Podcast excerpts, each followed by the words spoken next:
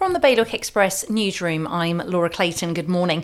A former college lecturer and election candidate in Guernsey has been given a suspended prison sentence after being found guilty of possessing indecent images of children.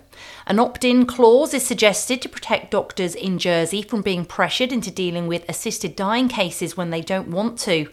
Curtis Warren's been given severe conditions to adhere to when he's released from prison. He's currently behind bars in the UK but will soon be out. He was first sentenced for drug smuggling in Jersey. And Guernsey's International Chess Festival is continuing this week with players aged between 7 and 93 competing at St James. For more on all of today's stories, head to BailiwickExpress.com. Your weather now cloudy and misty, some sunny spells, a maximum temperature of 17 degrees. The wind easterly light force 3 to moderate force 4. High tide across the islands will be around midday. That's the very latest from the Bailiwick Express news team.